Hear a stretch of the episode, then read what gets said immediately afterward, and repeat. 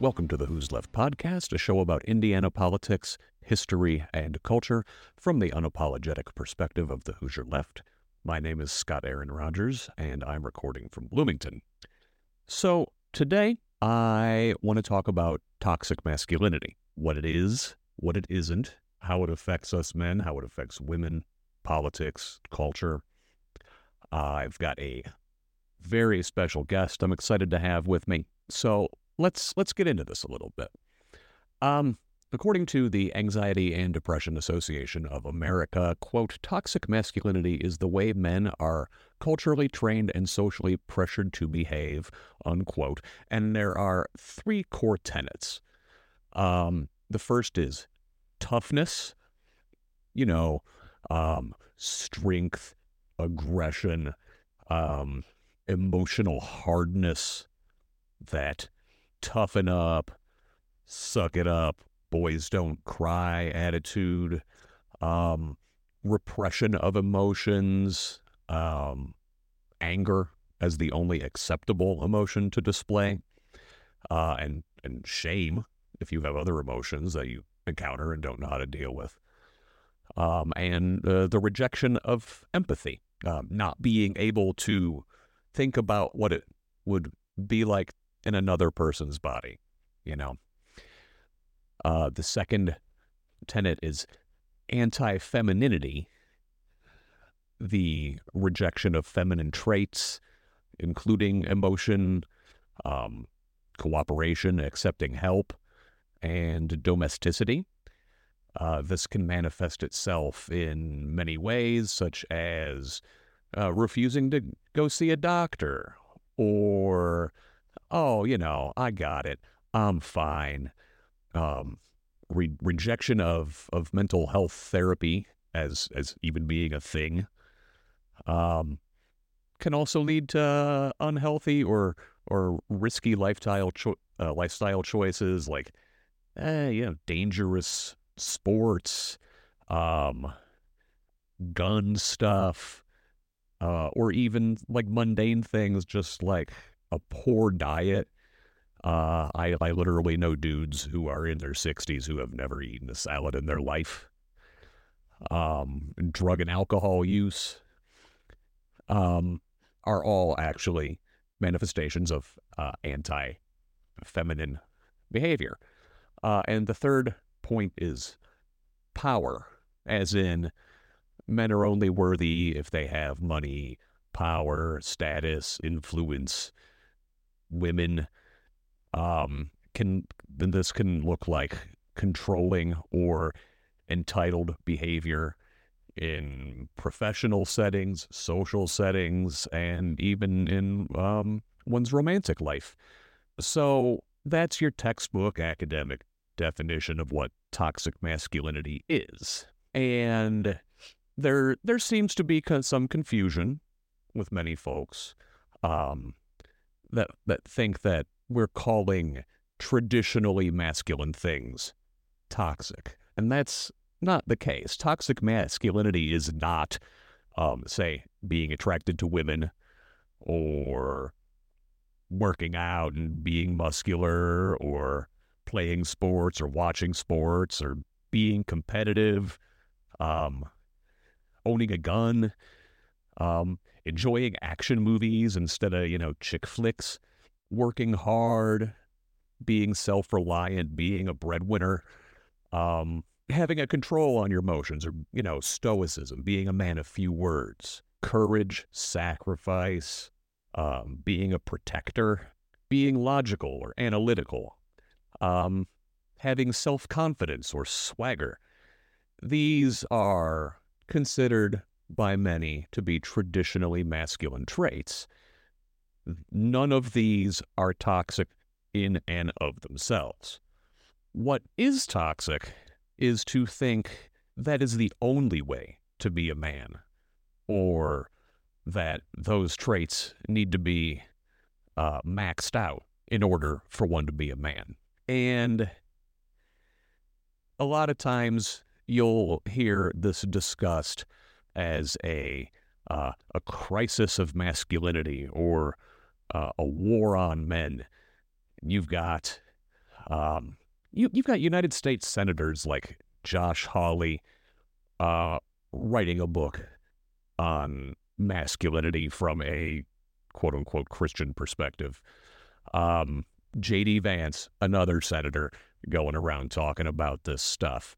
Um, former Congressman Madison Cawthorn of North Carolina uh, making a video telling mothers to raise their sons to be monsters. Um, you've got new Speaker of the House, Mike Johnson, going out there and preaching in churches, talking about mm, biological determinism or uh, complementarianism. You know, God made men this way and women this way, and they are made to complement each other, and there is no other way to be.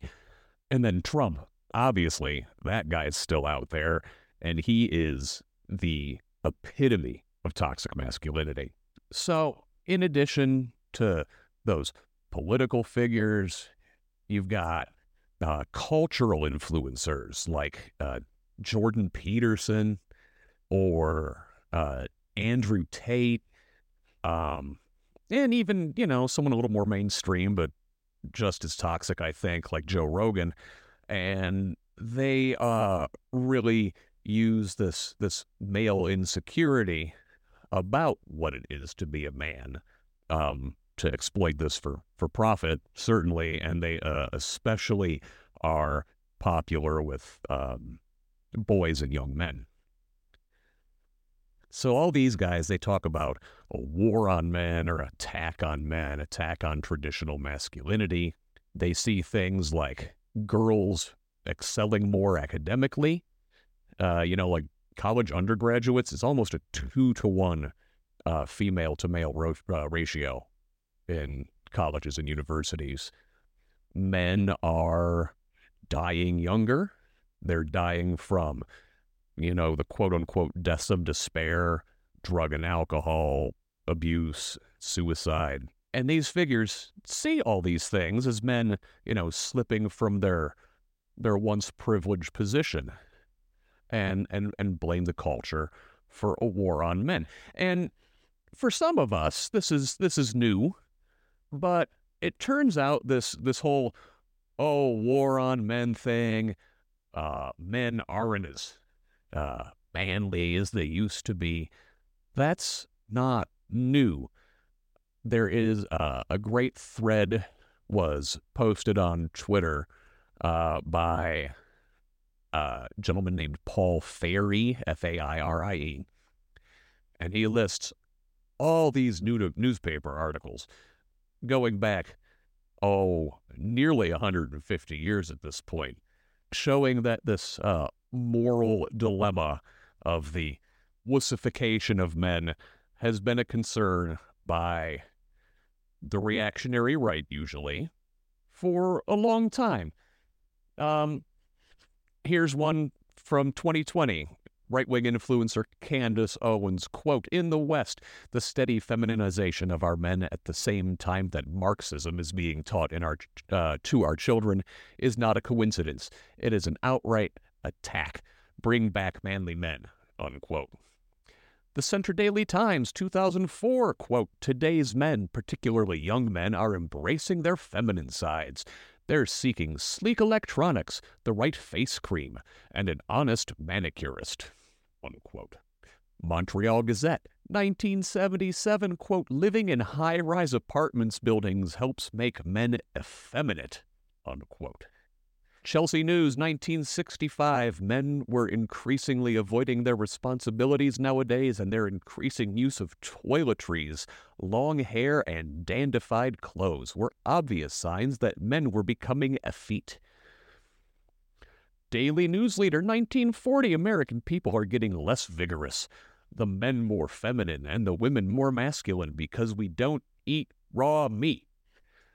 Scranton Tribune, 1925. Man is to blame for the new order because he has changed his wardrobe. When men began to wear soft hats, silk socks, pearl colored spats, lilac pajamas, and embroidered bathrobes, the process of feminization gained a good start. Even the safety razor contributed. the Albion Argus, 1902. I notice a certain style among young men in almost every locality, a style so repulsive and weak as to shock the intelligence of rated people, the hateful style of parting the hair in the middle. If we expect to cultivate strong manhood on American soil, we will miss it if we bring forth abundant crops of feminine men. York Dispatch, 1886. Men becoming feminine in their bearing and women grow more dashing. Once it was proper for men to cultivate a martial bearing. They held their heads in the air, took manly strides, held their shoulders back, and were brisk and talkative.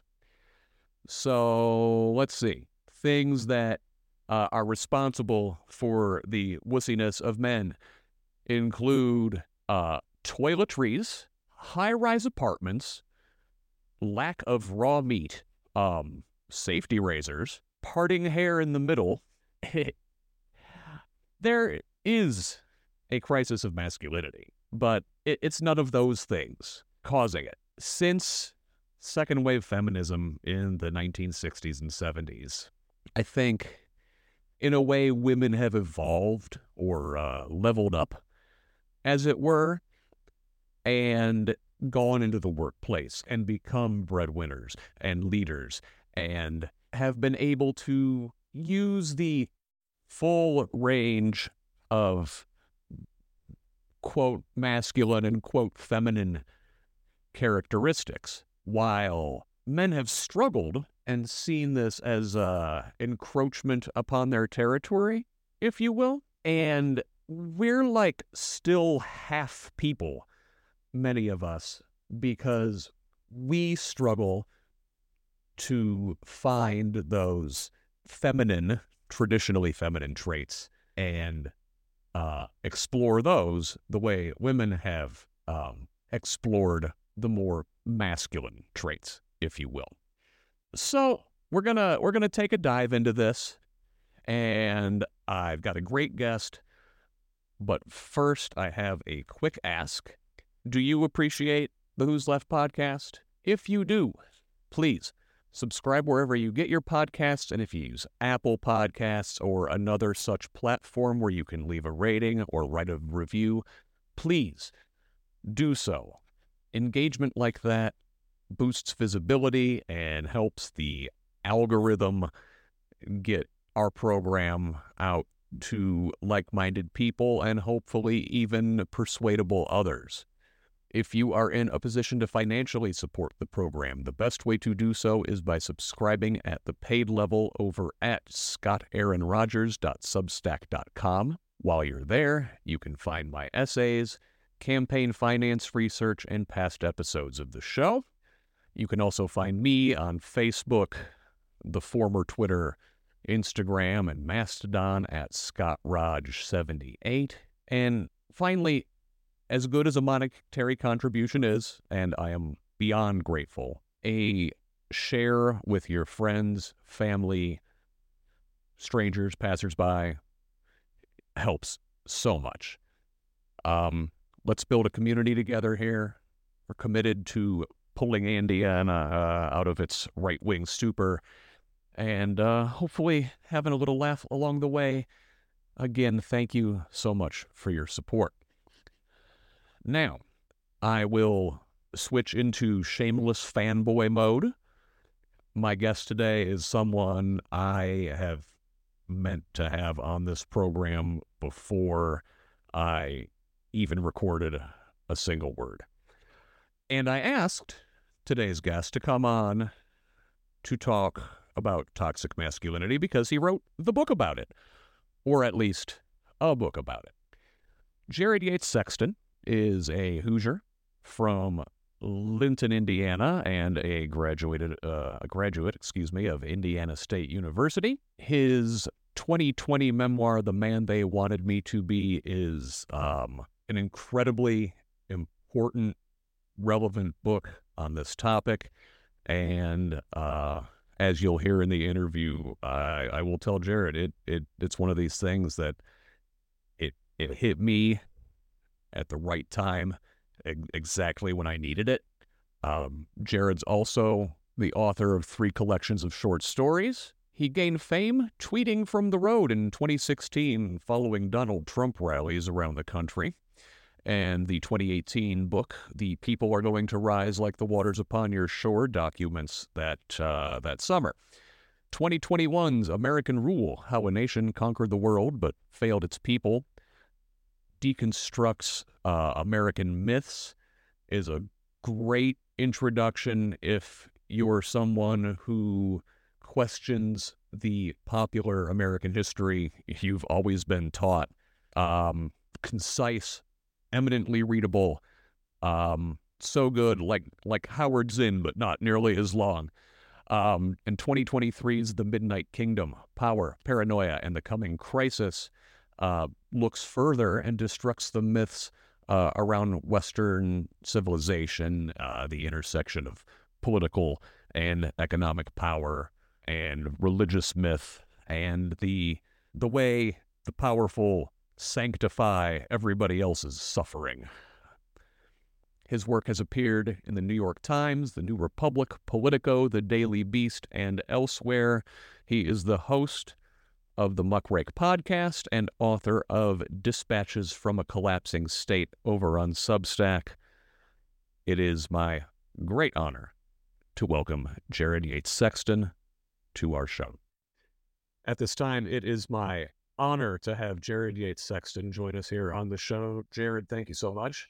Thanks for having me. I'm always excited to talk to fellow Hoosiers who have their head on straight. So th- this is this is something I'll guarantee my head is on completely straight, but uh, it, it, it functions. So I'm going to tell my my listeners here a little story, and I wrote about this like in one of my earliest Substack posts. But um, you know, for for new listeners, and then also just to to flatter Jared here. Um, so it was summer 2020. Um, I know that was not the best time in anybody's life, um, but I, in particular, was separated from my wife. I was staying with a friend, and you know, it was the middle of the pandemic and all the George Floyd protests. It sort of looked like the world was falling apart around me. And um, as a lot of people, I think, did that summer to sort of figure out what was going on in the like milieu of, of the, you know the United States. Um, you know, I, I looked for some good books to read, and in addition to looking at you know the history stuff and and why things outside were the way they were, uh, I you know I really had to to take some time to look at myself and what had led me to that place where I was, you know, sleeping in my friend's guest bedroom. And I looked up, just Googled books about toxic masculinity. And like the first thing that came up was a Henry Rollins review of Jared's book, The Man They Wanted Me to Be, in the LA Times. And I'm a child of the 90s. Uh, I, I, I grew up on some Henry Rollins, and I know that's a guy who has one, like badass punk rock cred, uh, but also is like now a man of letters. Very, very thoughtful guy. And and and so I ordered that book and others. Um, and it it just connected with me in in, in a way and, and sort of sent me looking um, and other ways that that you know toxic masculinity and and and just growing up in a patriarchal culture has has um shaped me and and and how it's shaped the the, the culture. And it, it is fair to say if i hadn't come across that review and your book then i would not be doing this. I would not be here with you right now um, so first of all, like, thank you, Jared, for for being there when I needed you, even though you didn't know you were there when I needed you. Um, and just you know, it's been incredible to to have you and Nick a couple times a week and uh, it, it's just it's really a privilege to have you here. Well, thank you. Um, I I cannot tell you how much um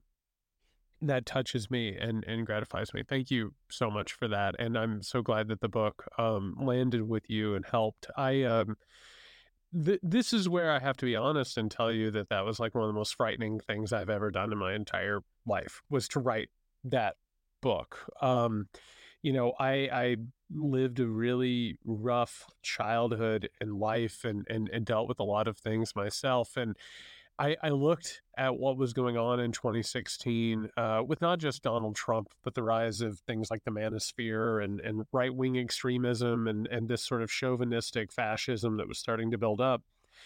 And I I knew I needed to write it. And and and like I have to tell you, there were so many times, Scott, where I was just like so ready to just pull the trigger and just stop and just tell uh, Counterpoint Press published it. You know, just tell uh, my editor there, no, we're not doing this. And there was even a point like in the the revision period where I was like, I, I I don't know if this is the right thing. Like on on one hand, like I kind of cut myself and let myself bleed for the world to to decide what they thought about it. And on top of that, um, it hurt to look in on what had happened with me, what had happened with my family and the people I loved. But also, like, this was a time period where I was getting like a ton of threats. Mm-hmm. You know, I was having like people show up at my house constantly and threaten the people that I loved. And it felt like I was handing a blueprint to the world of how to hurt me. You know, like it was basically like, here is everything and take a look at it and figure out what it is. Um, I will also tell you in the summer of 2020, when you were reading that book, I was dealing with the fallout from that book. Like it was an interesting thing for me. I thought I'd write that book and everything would be fine. You know, like I would put my entire past behind me, all the trauma I had gone through would go away and I would be cured. I would be over everything that had happened. But you know what's weird is once people started reading the book, and reaching out to me and i it's not even close. I've i've received so many more emails and notes and letters from people after this book than anything else i've ever written and uh, hardly a week goes by where i don't hear from someone and so as a result i am i'm so glad that i went through with the book and hearing from you what it did for you and your family it means everything to me. It makes it all worth it. But it was there was a period afterwards where I, I, I had to heal from it in 2020 like, and and and I, I I'll be honest. I think without Donald Trump having been elected, without the pandemic of 2020, I don't think a lot of conversations like the one that I think we're getting ready to have, I don't think they would be happening. And I think that that is an important thing. That that there is a necessary period of introspection and self-evaluation, and above all, healing that needs to happen. And um, not all that is my very very long-winded of saying of way of thing saying thank you. I, I that really um, it was a real act of vulnerability, and vulnerable is like one of those things that men are not allowed to be. Um, yeah, yeah, you're not. And um, you know, I I grew up in an environment for anyone who hasn't read the book or my writings about it. Um, I was basically tortured as a child for being too vulnerable and being too sensitive and and, and not being that sort of um, stoic and vulnerable maleness that we both know is completely fake. It's it's it's a put upon um, act and, and and mask that men wear in order to hide their insecurity and, and, and weakness and fear. But yeah, the, the the vulnerability is one of the worst things that you can be as a man in American culture, no doubt about it. So know, well, that's that's one of the one of the things I wanted to address is um, the the emotional repression that is kind of like a a must in in this culture for for for men is you are you're not allowed to have uh, any feelings other than anger?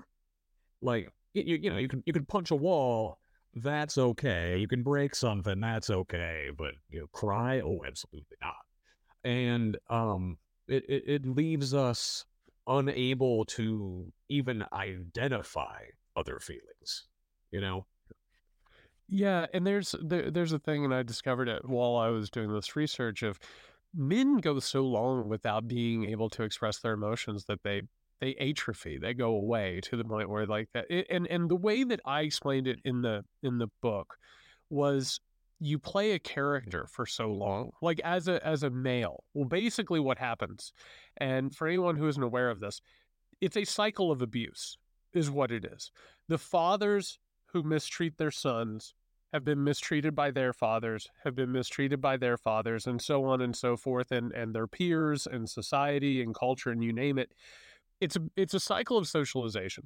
And what happens is men are incredibly emotional and sensitive. And and and I, I actually think we're being done an incredible service watching people like a Donald Trump or an Elon Musk, you know, watching all of these so called Mm-hmm. masculine role models. They are the most sensitive people. Like they, they are paper, paper thin. And everybody who like takes a look at them and, and it looks for it knows it's there. And so men are actually often more sensitive and more emotional Mhm. than women. And and tests have shown that before men are socialized, they are initially like way, way more sensitive. But what happens is that socialization process, is systematic abuse and desensitization. You are beaten, you are punished, you are told over and over again that you cannot have those feelings, that you cannot behave in that way. And that is backed up with violence, uh, verbal and emotional abuse. And eventually, what happens is you learn to play a character. And I thought for the longest time, and this is the the the reason I wrote the book in the first place, I thought there was just something wrong with me. You know, all the other men that I knew uh, outside of like a couple of uh, people like my grandfather were just Mm-hmm. beasts, abusive, mean, stoic beasts. And like, I just thought that there was a defect in me. There was something about me that wasn't working. And because I felt that way, I had to change myself. I had to play a character other than what I was. Unbeknownst to me, all men feel that way. All men feel like, oh my God, I'm not this thing that my father is, or I'm not this thing that all my friends are, or whatever my role models are. And so as a result, you have to create a character. And the longer that you play that character, eventually Yeah. you become that character. That's the damnedest thing about it is that over time you are desensitized to the point where you look up and suddenly you are the next stage in that cycle of abuse and socialization. All of a sudden, you are the one who is going to take your son, your nephew, uh, your kid on a team, you, some kid in a in a culture or a community, and you are going to go ahead and what you're going to do, unfortunately, is you're going to project your own feelings about who you are and what you aren't, and you're going to project it onto that kid, and then uh, carry on that cycle of Yeah. So it's like a textbook generational trauma, right? Yeah, it is, and and you know, Scott, one of the the weirder things about it, um, I'm working on my my new book now, and I'm studying the psychological implications and and background of what has happened in American politics. And I'll tell you another of the damnedest things. That cycle is not just what's happening with men. That's what's also happening with our politics. It's a group of people, you know, it, it, it's really interesting, you know, um, I, I haven't looked today, but I have to assume that uh, as as Pizzagate has been talked about with Elon Musk um, and all these people talking about, you know, like there are these secret Right. satanic cabals doing these evil things. You know, the strangest thing is that Elon Musk, uh, Jeffrey Epstein, and all these We've all seen the pictures, right? Like Donald Trump. They, they they hung out with Jeffrey Epstein, all this stuff. But what they do is is that they project what they hate about themselves onto the rest of the world. So in fact, what you actually see is that the right wing is living in constant fear. The, the world is a terrible, evil place, but it's because in their growing up, in that process that you and I are talking about with masculinity, they had to repress something in themselves. And it became evil that they had to see on the rest of the world. So, really, what we're talking about when we're talking about politics, when we're talking about culture, is this unconscious cycle of trauma that you just brought up that is just continually churning and churning and churning. And most people have absolutely no idea that it's happening, but that's at the heart of, of most of what's happening in, in Yeah, well, yeah, one of the the the way I like to frame it is like eh, this this fascist turn that not just America, but a lot of the developed world is taking. Uh, fascism is political toxic masculinity, right? Um, Yeah. I know in uh, Ruth Ben-Ghiat's Strong Men book, there's a whole chapter on machismo, and You know, that's just that portion of toxic masculinity and turning up you, know yourself and puffing yourself up and making yourself big but but the cruelty the dominance the violence it's it's it's all in there and and it's it's the same personal you know inner dynamic projected on on the world yeah and and to go ahead and start i'll i'll start small and then i'll work my way out just to give people a glimpse into this I didn't understand it until I was studying Alex Jones. And you know, people know who Alex Jones is, right? And if and if you have seen Alex Jones now, listener, I want you to picture him like a big beefy guy talking about eating bacon, using things like this stuff, right? Like this, like you do. Well, uh, we gotta talk about right. So actually, if you take Alex Jones, take a look at what he says, right? This is the biggest, most influential conspiracy theorist. He says, you know, what is happening is that people outside of America are conspiring with Americans to destroy America, right? They're coming after your guns. They're trying to destroy white men because white men are the main resistance. They're the one thing standing between these evil groups and taking over America. Who are they conspiring with, Scott? They're conspiring with women, people of color, immigrants and gay and trans people. You'll notice there's only one group of people that isn't in on the conspiracy white men. It's at the heart of it. It's the idea. And by the way, like Alex Jones, like, is he a clown? Absolutely. But all he is doing is trumpeting the same right wing conspiracy theories that have continually churned around this uh, toxic masculinity that we're talking about. The entire idea is that white men, particularly white wealthy men, should be in charge of the world. People should stop it, like pushing against it. Women need to know their place. This is one of the reasons why Christianity mm-hmm. figures into this thing. Like they need to go ahead and and and be subservient to their men. Uh, you know, people of color just need to be grateful that you know that they're not enslaved. That's basically the entire message, right? Like they're fine if they can be used for labor, but moving along. Children need to know their place. Immigrants need to stay where they are, and gay and trans people shouldn't exist, right? Because what they are are gender mm-hmm. traitors. That's the entire mindset of what's happening with the right wing.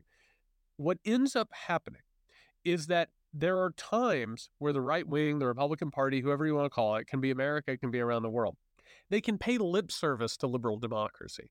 But when things start getting a little wonky, when they start getting a little off kilter, when all of a sudden, you know, the rubber really meets the road, all of a sudden we start talking about who deserves resources, who deserves power. And all of a sudden that mask slips right? And all of a sudden, you're not having conversations about elections. You're having conversations about who are the rightful rulers of the world. And as a result, men, who again are very afraid, very insecure, terrified that they have to compete against women, against people of color, against gay and trans people, against uh, people from other countries. They're very, very scared of that. That's why they don't want it, right? All of a sudden, they start doing the thing that you and I were talking about, which is the overcompensation. They start becoming more violent. They start becoming more uh, showy in their masculinity, right? They start using weapons. They start wearing uh, militaristic uniforms. They start behaving in aggressive manners, which, if you talk to any expert about violence, they will tell you to a person when does violence happen? It's when people feel weak and humiliated. It's not when they feel strong. It's not whenever they feel confident. It's when they feel weak and humiliated. And so, as a result, it is an overcompensation that creates fascism. This is why Benito Mussolini was walking around without his shirt off, flexing his muscles, doing oh, on the horse. Yeah. This is why Putin on the horse. This is why the, the Nazis were constantly showing off their feats of athleticism and all these big, giant, uh, masculine performances. The entire point of it is it is weakness and it creates in itself an overly aggressive overcompensation. And that is actually the truth of what is at the heart of white supremacy, but also fascism, Nazism, and all the others. And Jones gives away the whole game if you look at like what he's selling. He he's selling um products to insecure men to make them more happy. It's all supplements and dick pills, right? Like this because you're not manly enough. Yeah, and, and and it's not just Alex Jones. The entire scam of the right wing manosphere is that they are selling you the fear, going back to what we talked about. Every man looks around and they see, you know, like mm-hmm. take an Andrew Tate, right? Andrew Tate, who is a, a, a laughable villain, but also Andrew Tate has a ton of money. He has, you know, a, a, physique. He's surrounded, you know, by all these like sort of accoutrements of power. He's got women, all this stuff. What Andrew Tate does is he says, you know, that part of you that feels insecure, like you don't measure up to what a man's supposed to be?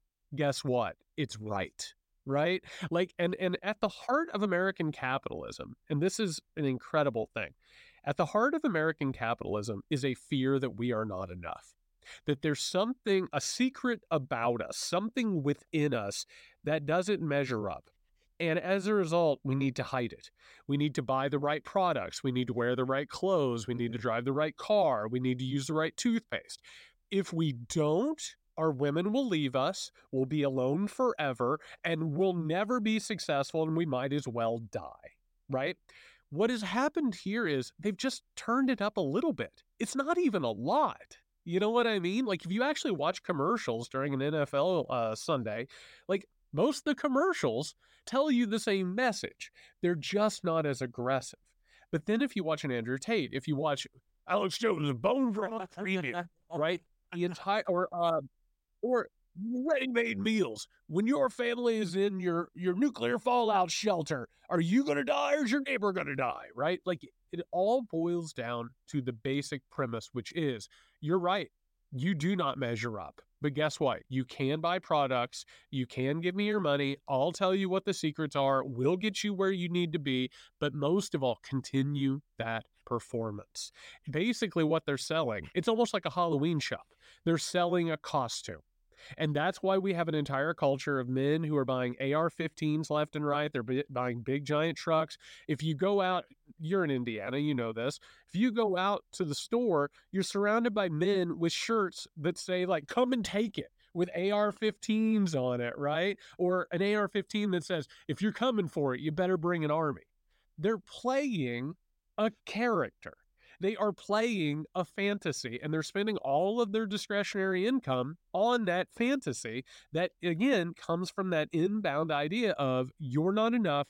Here's how you become enough. So I'm going to rewind a little bit and tell you a little bit about how I grew up and those messages and, you know, the way they permeate and tell you you're not enough. So I didn't have the the, the male role model around as much. My um, you know, my parents divorced when I was young.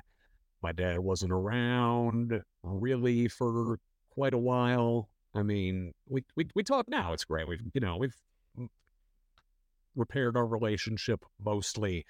Um, we we talk about everything but politics. Um, but you know, he wasn't around then. My mom remarried, had a stepdad for a while. You know, taught me how to do the the manly things like fish and hunt and ride a bike and whatnot. Uh, but so so you know it's bits and pieces and mixed messages and so you, you know you, you, don't have that beast of a man uh, as a father figure to to emulate and to you know beat the feelings out of you so you have to figure out from the culture what it is to be a man and yeah. you know we you know we're a couple years apart. We grew up on spuds mackenzie and kathy ireland commercials. I my mom was, you know, a single mom for for most of my youth. I've got three younger sisters. My grandma was like the other parental figure in my house. I grew up surrounded by women. I knew that like the you know, the puffed up, violent, masculine man stuff. Like I know that's bullshit, but the a lot of the the culture stuff still seeps into you. And I, I kind of think there's a lot of guys that think, okay, I reject the violent, toxic masculinity. Um, I'm a nice guy. I'm great. Look, I like I recognize I am they it's the champagne popping meme. You know, you you you you completed the first step and you think you get it. And a lot of these guys, I, I'm afraid, like wind up being attracted to like incel culture because you know you know it's you know something's not right, but you can't put your finger on it.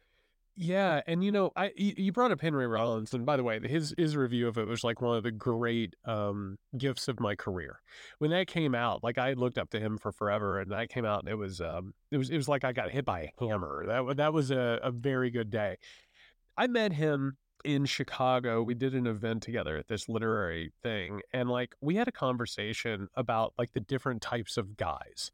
And one of the things is, I, I wrote the man they wanted me to be from the lens of the people who are at the heart of the violence of the MAGA community, right? Who who who are the people who are in danger of joining the fascist movement that was growing, right? And I wanted to go ahead and use that to start introducing other people to the concept of toxic masculinity. But man, there are a lot of other examples of it.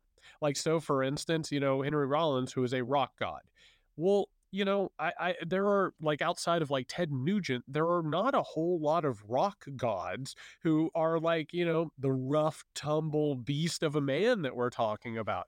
But what are they doing? They're artists who oftentimes are trying to prove themselves mm-hmm. through decadence, through hypersexuality, through playing with danger, right? There are other people who they they get their rocks off by accruing wealth right? By by accruing power by going ahead and like proving that they're larger than and more important than other people.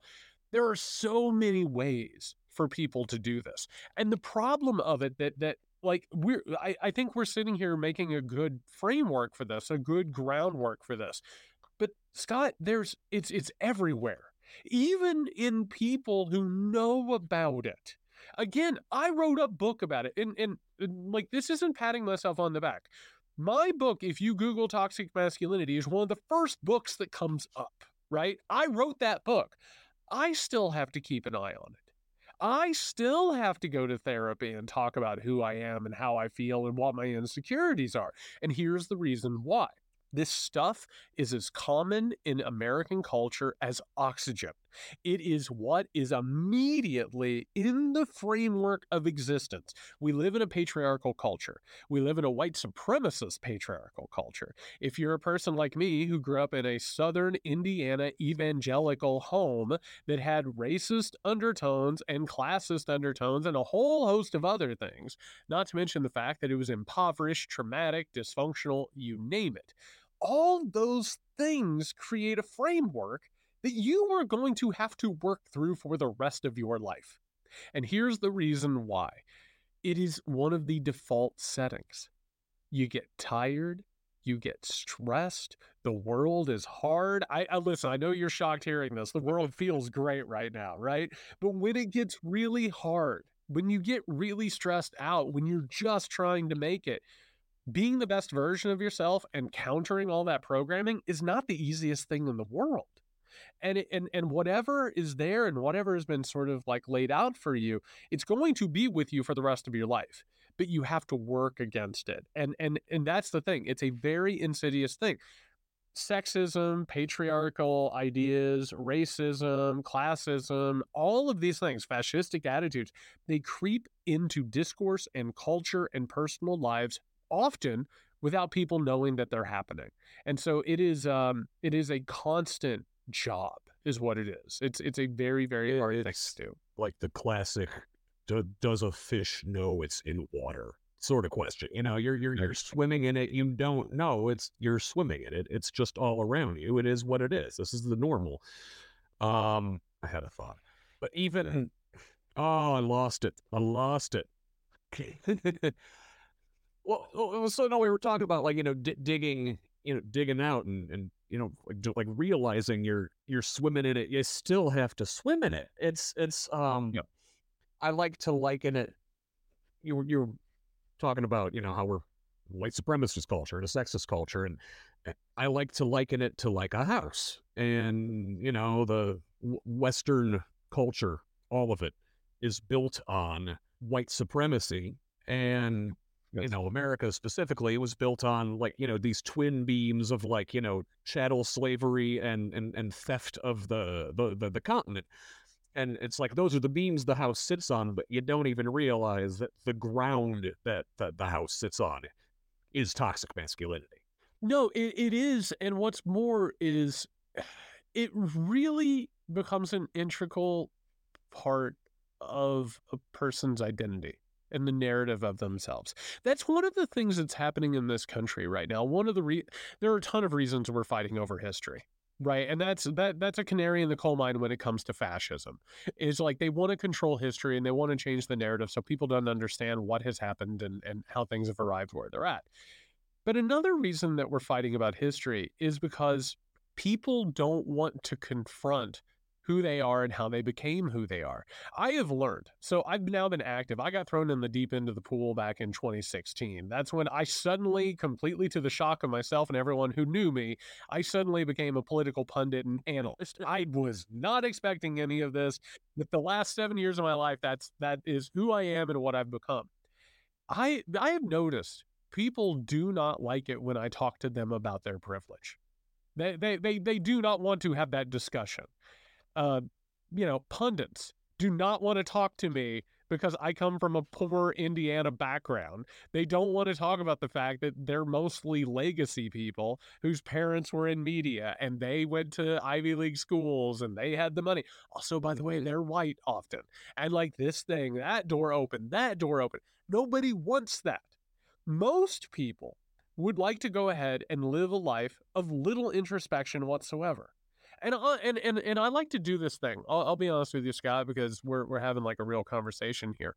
Like I I understand it. I get that. That makes sense to me. You know what I mean? Like I'll, I'll, I'll be honest with you. When we're done with this, I have a group meeting to go to.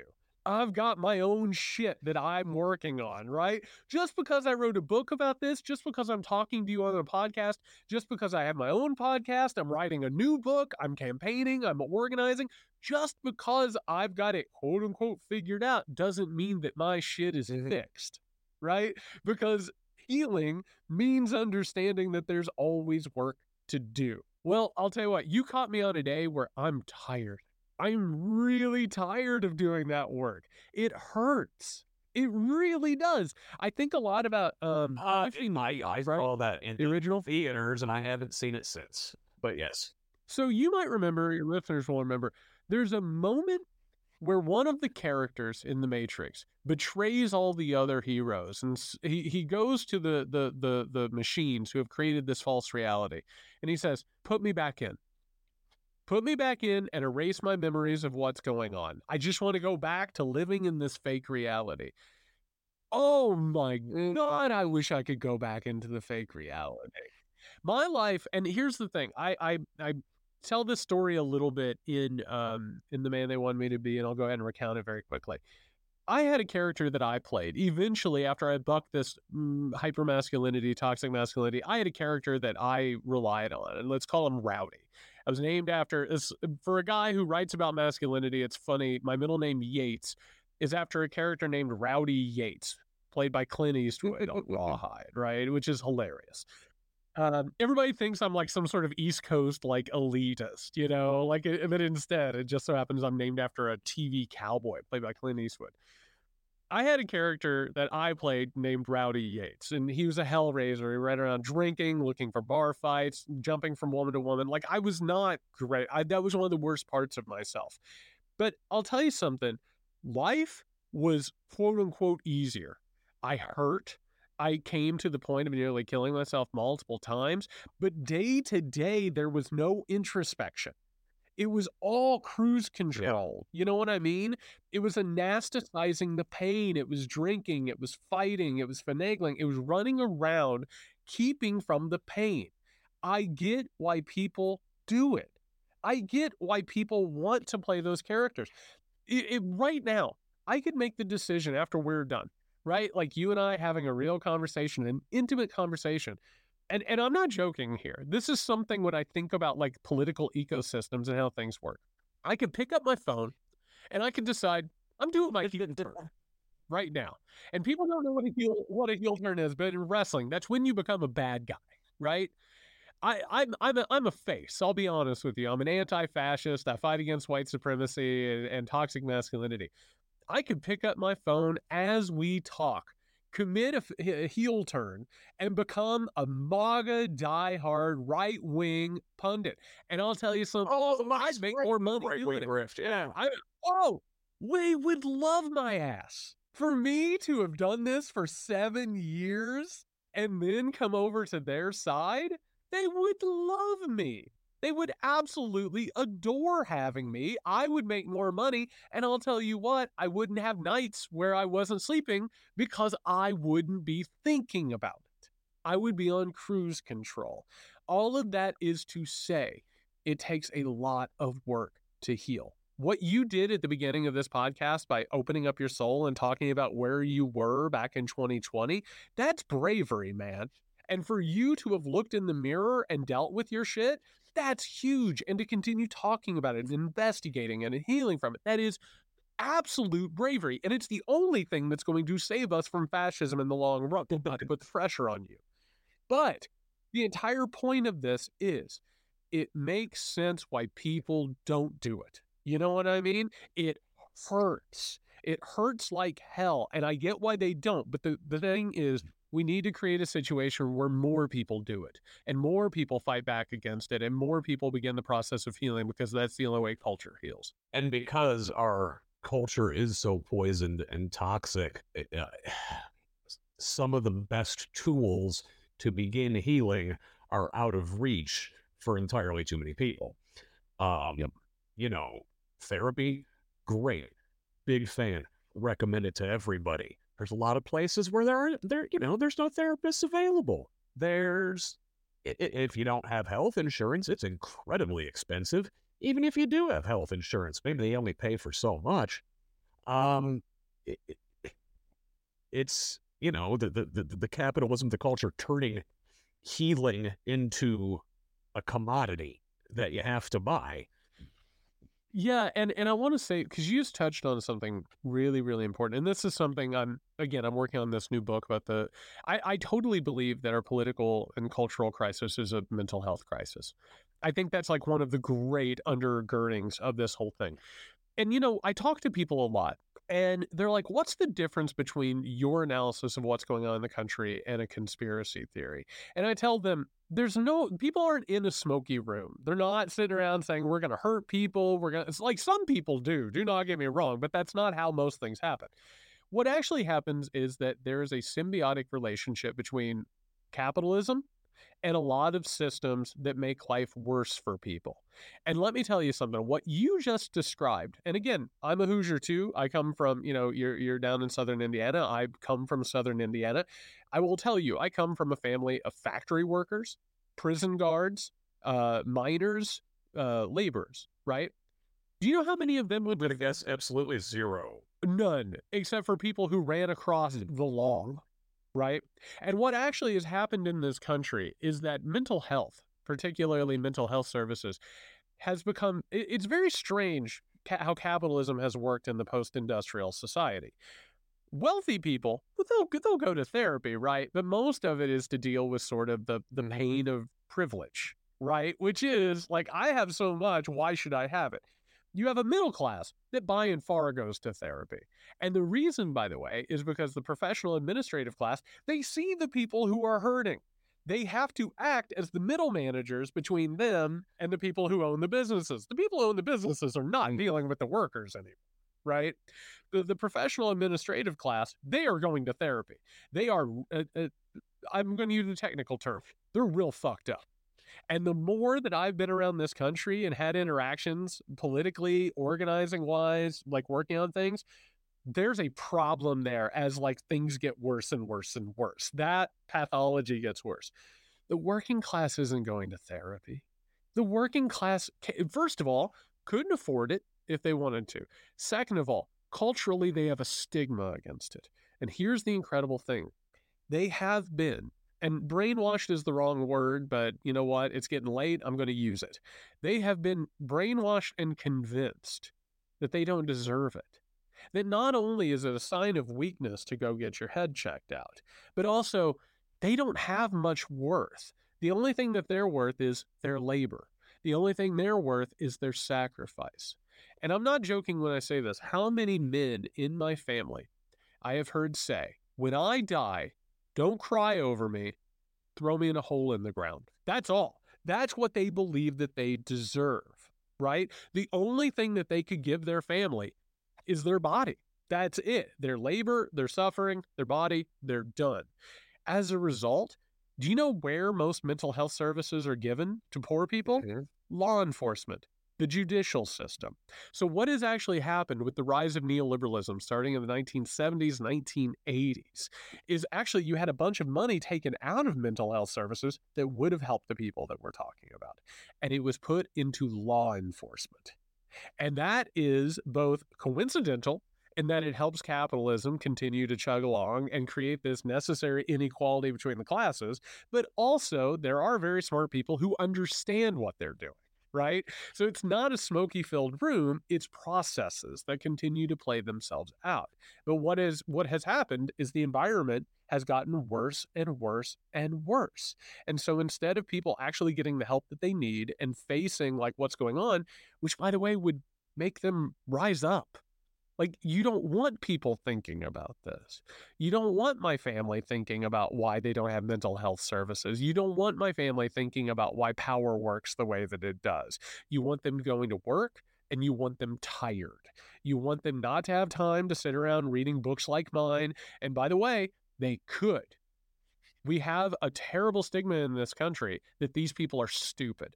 They deserve what they have. They're, you know, and and I I take this personally every time I'm on, on one of these shows and they talk about how stupid people mm-hmm. are and how idiotic the MAGA people are, they're tired. They had, they weren't able to go to college like me.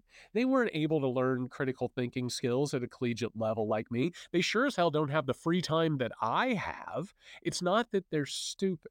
It's that they've been kept in a place where they don't have access to these things. They don't have the time. They don't have the energy. And that stuff, it's intentional and also coincidental at the exact same time. You're talking about privilege and, you know, some of the elites or whatever that, that you talk to and how they don't really, you know, realize their own privilege. Now, if you talk to people, say rural white folk, about white privilege, yeah. um, and, and they're like, God where where is this white privilege where is it getting me and and you know I, I, you can feel that um what do you say to those people you know what I do usually, and and this is something. It took me a while to get there because my family. Um, I I, I gotta tell you, Scott, I was so I was so heartbroken to see my family taken over by Trumpism. You know, because you know, uh, uh my my family again, laborers, they smell bullshit a mile away you know they they they know that Trump they know that Trump is full of shit. They've seen this guy. They've they've been laid off by this guy. They yeah. know it. You know what I mean? It just so happens that they found themselves their prejudices have been activated, old cultural stories have been activated, like the fact that Donald Trump basically merged with the evangelical community and took advantage of these conspiracy mm-hmm. theories on top of that, the culture war divide. We don't have time to get into the fact that the Democratic Party has become the party of the professional managerial class and has basically given up on the Midwest entirely. And then people look around, they're like, why are they not voting for Democrats? And it's like, well, good God, there's a lot of reasons, you know? And so, what I have learned, and it took me a while to do this, is I have simply rejected that premise if somebody wants to talk to me about, and I call them trench warfare topics, right? If somebody comes up to me and they're like, "Oh, I bet you voted for Joe Biden," and I'm like, "Well, guess what? I, Joe Biden's not my guy. I, I, I, I, yes, I voted for Joe Biden over Donald Trump, and I think everybody should have. You know, I think we deserve better than Joe Biden, but I voted for him over Donald Trump. And all of a sudden, they're like, "Wait, you don't, you don't like Biden?" And I'm like, "Well, he's not my favorite. No, I would much rather move on from Joe Biden. And all of a sudden, what they do, weirdly enough, is they're like, well, I, I kind of know Donald Trump's full of shit. it's like, oh, okay. So now yeah. we're having a different conversation. So when you get to the point, actually, and the privilege thing is a really interesting thing. You cannot convince these people that they have personal privilege. You can't do it head on. You know what I mean? Because they have been taken advantage of.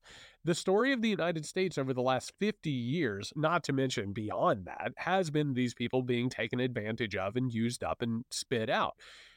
What you can do, however, is you can make common cause. You can point out that other people who have come under the tyranny of white wealthy elites, who, by the way, are trying to destroy democracy. They want to take away these people's votes. They want to take advantage of these people. And there's no difference between Donald Trump and the neoliberals who did it before. It's just that he says other things and is willing to use the authoritarian whip.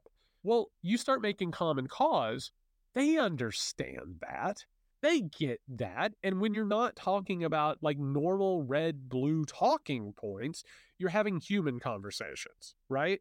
But sitting there going back and forth over who has privilege, do they have privilege as a white person? Absolutely, they do, right?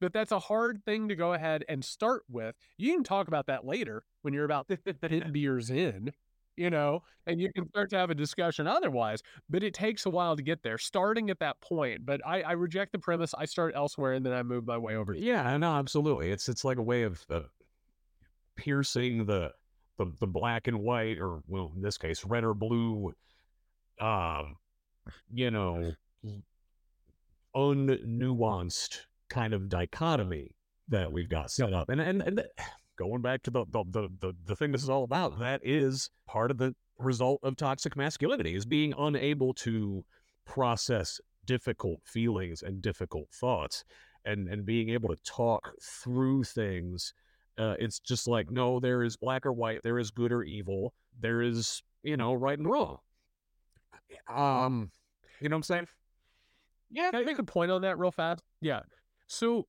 one of the things and you know, it, it took me, I, I recognized this when it happened, but it took me a while to run this through my head. You know what I mean? It's like, it's like finding out something that you already knew and you've known it for a long time. You've just been sort of chewing on it and processing it. When Donald Trump came on the political scene, most people didn't take him seriously. Um, you know, he was covered as a sideshow, and, you know, basically all these media outlets gave him billions of dollars of free coverage. Myself and others like me immediately recognized that something bad was happening. And we knew it not just because we saw it with our families, right? We saw that our families became radicalized and called to this very quickly. But I'll tell you another reason. I've had abusive dads, I've had abusive patriarchs in my family. I've known what it feels like to wait for a father figure to come home from work and be terrified that he's going to be in a bad mood. You know, I've I've had conversations with grown ass men, heads of families, and the moment that they feel challenged, they react with anger and violence. If you say something they don't agree with, it's not like they try and have a reasoned conversation right? They react with bluster and verbal abuse. They make you feel small. In fact, and this is one of the Donald Trump uh, rhetorical tricks that uh, is is a giveaway. They make you feel ridiculous. They make you feel like you're a sentimental wimp. You don't understand how the world actually works. They do. They're a realist, and everyone else is trying to play mm-hmm. kumbaya and, and, and live in a fantasy world, but they don't have what it takes to get the job done. By the way, that's what fascists and Nazis are arguing all the time. This is one of the reasons why a lot of the alarm bells went off. And I realized a lot of these people grew up with these men. A lot of these people had these men for husbands. A lot of the people had these brothers, nephews, cousins, bosses, church leaders, you name it. And what has happened is that cycle of, of abuse that we've talked about. It has played itself out.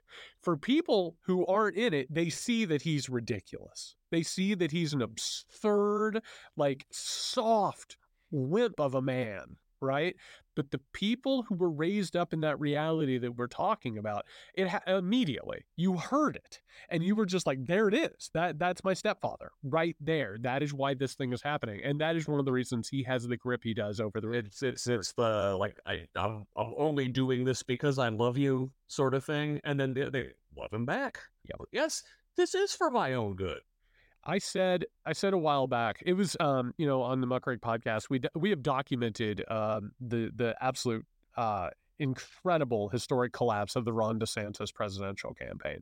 Like how absolutely eh, he the guy's got no juice. He has no ability to talk to other human beings like another human being. I but but one of the things I realized I do, I kind of do too.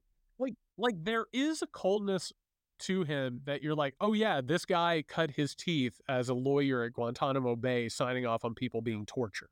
Right? That's who he is. We recognize it, and our body ugh, repulses from it. Um, you know, he's like in a movie where they have like a, an executioner, and everyone's like, no, I don't, I don't know, we're not, we're not doing this. But also, he tried too hard to get the MAGA crowd. The MAGA crowd likes that Donald Trump hates them. The MAGA crowd loves that he shows obvious disdain for them, right? Because they don't think they deserve something better. They don't believe that they deserve better representation. They don't believe that they deserve a better leader. That is what they have been told their entire lives that they deserve. And as a result, he comes across as authentic to them. He's not pandering to them. He's not a regular politician. Instead, he's the dad that the country needs. And it is tragic. It is really, really tragic. And it, it when you boil it down psychologically and you see, I mean, it's and by the way, I'm not sitting here like making this up. Like this is what is happening. And like any expert you talk to, it's just like, yeah, absolutely. This is what is at the heart of it. And if you actually look at it that way, it becomes so much more sad, but also so much more dangerous. You know what I mean? Like it really, it really like escalates what this thing is and what it's capable of being. Oh, Jared, we're uh, we're a couple middle-aged white guys from Indiana. How are how are we going to talk to other middle-aged white guys from Indiana and and get them to see this? Yeah. Well, first of all, I I love I looked at the the time on the interview. I was like, yeah, this is about the time in most of my interviews where someone lets out a that that always feels good. I I, I, I, I just you know I joke a lot. I joke a lot that I'm probably the most optimistic prophet prophet of doom that there is. Like I I do think things are going to be okay, but I also need people to understand, hey, mm-hmm. we're in the middle of it. like this is a bad situation. I'm not going to sit here and and you know try and make you feel better just to feel better. Like there's a lot of work we need to do. I think here's the thing. When we talk about politics and people say what can we do? People are often asking, where's the button? The, where's the one button that we can push that will just fix all of this? And we've kind of been told that if we go to a certain place the first November of every four years, if we just take that day, we go to a certain place, we press a certain button, we pull a certain lever, it'll be fine. You buy the That's product, your life will be better, right? Um, but buy the product. You, you, could you could not have nailed that more dead to rights, right? You're you're buying the product, take the ride. So basically, the bad news is democracy is more than that. That is base level minimum participation. Um, we have to rebuild our communities. We have to rebuild trust. We have to we have to heal writ large. That's also a big task. That's a life life's long work. You know what I mean? Like it really is.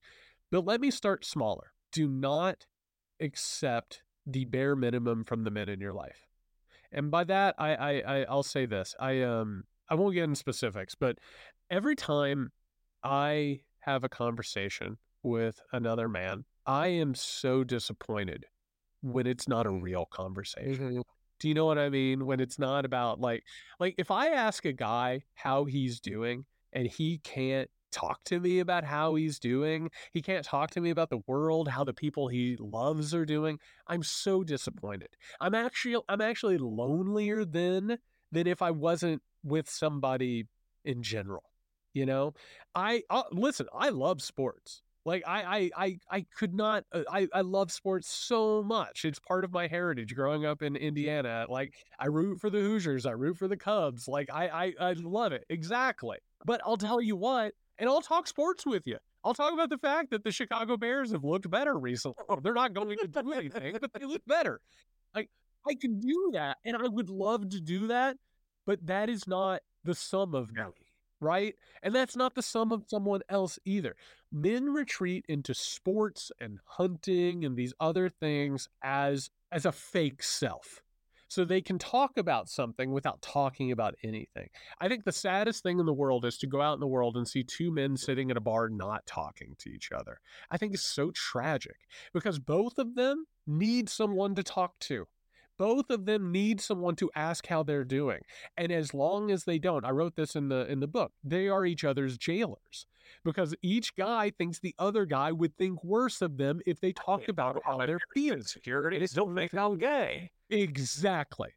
And so here is my entire point. Stop accepting the bare minimum from men. If you ask a man how he's doing, he says, fine, ask more questions. Let him know that you're not going to think less of him if he's sad, if he's insecure. Let him know you'll think more of him. And, you know, in some, and, and by the way, that always needs a caveat. If that puts you in danger, don't do it. But if you have someone you care about, ask them. Be real with them. Accept nothing more than than actual humanity and intimacy from them.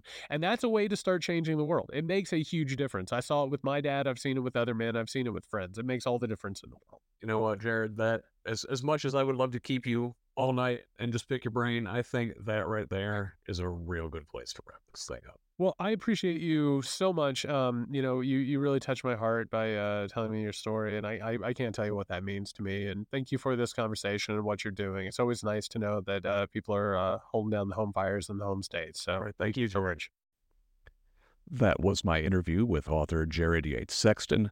I didn't give him a chance to plug himself at the end, but you can find his Substack over at jaredyatessexton.substack.com. Absolutely worth a subscription, and you can find him over on Twitter or whatever you want to call it these days at JY Sexton. Uh, mandatory follow. Absolutely worth it. So, a few thoughts to wrap up. Um, I think toxic masculinity is kind of the foundation for every problem we're having in the world right now religious fundamentalism, war, um, you know, patriarchy, and all of its discontents. And I'll be honest, I, I kind of feel like I have a little case of uh, imposter syndrome coming out here and, and talking about this as if I were some sort of expert on the topic. Like, I mean, who am I? um, you know, Jared and I talked about this, and I mentioned like the uh, you know the guy popping champagne meme. I know you've all seen it. Um, premature celebration, you know, um, like feeling a complacency for having the completed f- the first step and acting as if you won the race. And uh, I I'm still there. I still struggle with it. Um, I think for a lot of people that don't participate overtly in some of the most toxic masculine stuff. The the violence the boys don't cry the overt misogyny and homophobia you know that stuff is just the tip of the iceberg. Um and and step 2 is to realize that it got you too. Like we were talking about does a fish know it's wet. And that's the next step is to realize that as men in America in particular, but the West in general, it got us too. We are wet. And and we have to look at that privilege and entitlement and explore the ways that it affects us. Uh, you know, a lot of guys will suffer from this nice guy syndrome um, right, milady? Like you're a white knight that's, you know, so woke because you realize the the the harms of toxic masculinity and you think you're above it without realizing it's got all of us. Uh, it's like a, a thumbprint put into each young man as we're raised in this culture. Um, I'm certainly not over it. I mean, an hour before my interview with Jared, uh, I was in a marriage counseling session with my wife. She will be the first to tell you I'm still struggling with these things. Um, you know, I, I, I struggle with to identify my own emotions, and anger is all, often the first one that pops up. And it's, you know, sometimes it's hard to know why. Um, it's hard to slow down and take that half a second to think about why.